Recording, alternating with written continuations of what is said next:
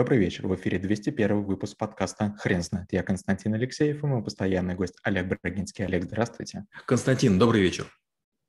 Хрен знает, что такое нормирование, но мы попробуем разобраться. Олег, расскажите, почему нормирование – это навык? Пока у меня были маленькие бизнесы, и пока я работал в относительно небольшой компании Альфа Капитал, я не думал о таких вещах. Но когда компания стала расти, у меня бизнесы стали расти, я вдруг начал мыслить такими, знаете, кубиками, квадратиками.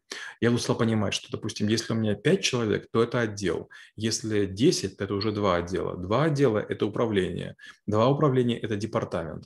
И я вот в какой-то момент времени вдруг понял, что все можно поделить на какие-то блоки, и у всего есть норма. Норма подчиненности, норма управляемости, норма расходов. Простой пример. Мы с вами едем в командировку, и вдруг вы говорите, а я хочу жить в гостинице 5 звезд а нам выдали не очень много денег. И я говорю, подожди, Константин, а как же мы сможем, как бы нам не хватит. А вы говорите, а вот я так хочу. И если вы так будете позволять своим сотрудникам делать, рано или поздно все у вас будут жить в гостиницах 5 звезд. Поэтому вы говорите, начальники отделов 3 звезды, начальники управления 4 звезды, начальники департаментов 5 звезд, появляются нормы расходов представительских, каких-то командировочных, а, нормы не знаю, там, ответственности, Олег, скажите, пожалуйста, как часто при, применяется нормирование в российской практике? Почти не применяется. Дело в том, что э, российский бизнес имеет, знаете, такие две крайние э, точки на прямой, как будто бы большая гантеля. Очень много маленького бизнеса и очень маленько, мало большого бизнеса. Но и там, и там находится много людей. Тут много по количеству, мало по каждому компании. Тут гигантские компании, но там их, их мало по количеству. И получается, что нормирование, оно обычно нужно на, на большой части, где-то примерно процентах 50 в центре этой шкалы. Потому что большая компания, ей уже нормы не нужны. «Газпром» такие деньги гребет, что там все будут жить, не знаю, только в э, номерах президентских и будут есть только там крабов, и все равно компания будет прибыльная. И наоборот, в малом бизнесе никто никогда не будет жить в гостинице три звезды, никто никогда не будет есть на такси, но нет на это денег, даже на курьеров там нет денег, если, если быть честным. А вот средняя часть, она, конечно, нормированию подлежит.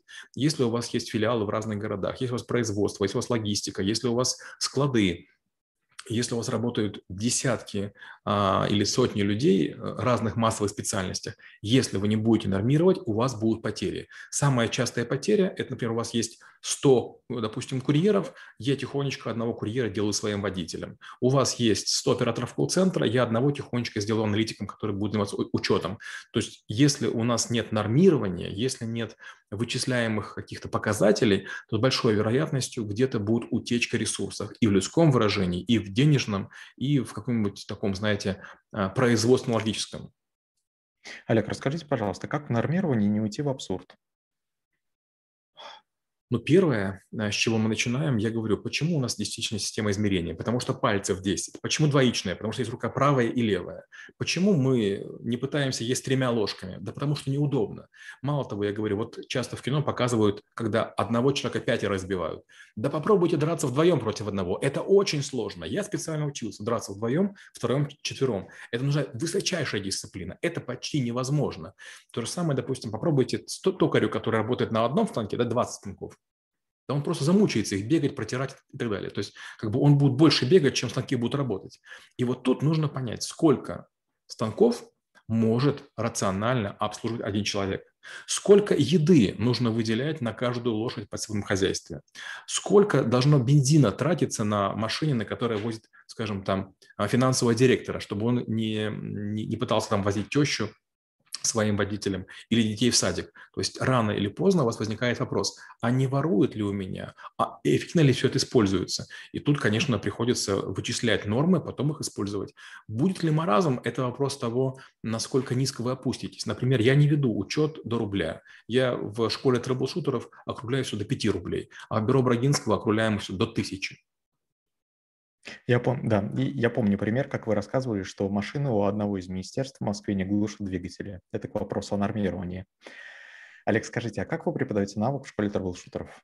Я показываю много примеров норм. Я показываю, что такое нормы представительские, что такое градирование, что такое тарифная сетка. И говорю, что такая штука была очень давно. Допустим, есть такое, такое очень простое нормирование, которое, может, многие не знают. Если у вас ребенок однополый, вам положено было, если вы военный, квартира из двух комнат. Если дети разнополые, вам положена трехкомнатная квартира. Поэтому военные очень старались иметь и мальчика, и девочку. То есть вопрос, иметь ли детей, не стоял. И если как бы они находили себе жену, они сразу водили и мальчика, и девочку, потому что это была прямая дорога к трехкомнатной квартире. Другой пример, помните, были Волга, Жигули, Москвич. Если вы директор завода, у вас будет что? Волга. То же самое касалось, допустим, там были такие раньше плакаты «Сметана только членам профсоюза». Не хватало всем. Я простой пример расскажу. Макдональдс а, был вынужден отказаться от потребления сельдерея в, в своем меню, потому что Макдональдс потребляет одну двадцать седьмую часть продукты питания планеты. Сельдерея просто не хватит, если Макдональдс э, будет его использовать. Олег, скажите, пожалуйста, вы а, в недавних проектах применяли нормирование? Я это делаю регулярно, потому что почти всегда, когда вот мы принимаем решения, особенно на наших территориях, мы вынуждены использовать орг-дизайн. У нас есть такой навык, где я рассказываю, что компания должна быть отражением своих процессов. Почти всегда есть люди, у которых ноль подчиненных. Почти всегда есть люди, у которых там подчиненных больше 15. И, конечно, это нарушает нормы управляемости. Первое. Второе. Очень часто финансовые директора или там руководство компании позволяет летать первым классом или бизнес-классом, тратя, допустим, за год 10 миллионов рублей, скажем, там на, на двух человек на командировки по планете, в то время как курьерам выделяют с трудом билеты, а, не как называется точно, на метро, позволяющие ездить месяц. Понимаю вас. Олег, спасибо. Теперь на вопрос, что такое нормирование, будет трудно ответить. Хрен знает.